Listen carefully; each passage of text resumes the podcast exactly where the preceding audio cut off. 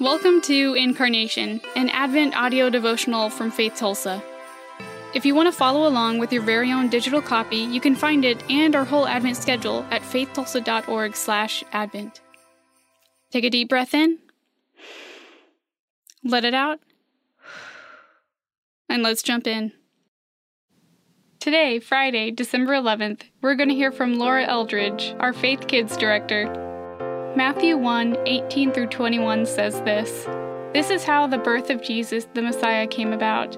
His mother Mary was pledged to be married to Joseph, but before they came together, she was found to be pregnant through the Holy Spirit.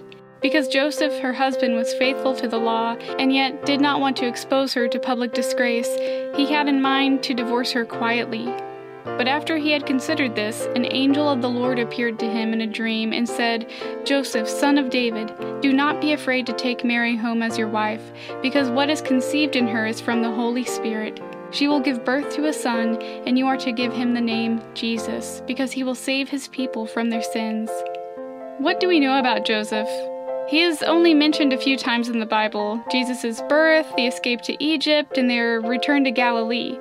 The most important thing we know about Joseph is his character. Joseph, her husband, was a righteous man. Imagine your wife telling you she was going to have a baby, not by another man, but by God. I think he must have gone to bed that night wondering what had happened to the life he had planned. When he awoke the next morning, he did the right thing. He took Mary as his wife, and together they raised the Son of God. Can you imagine what we might have missed if he had not chosen to say yes to God? That's it for now. I'll see you tomorrow, friends. And remember, how might you say yes to God today?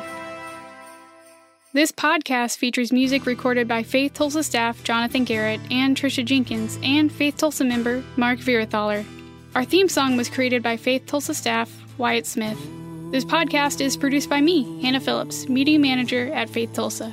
We want to thank our staff and members for writing these devotionals. For more information about Faith Tulsa and how to engage in Christ centered service, check out faithtulsa.org or Faith Tulsa on Facebook, Instagram, YouTube, and Spotify. And.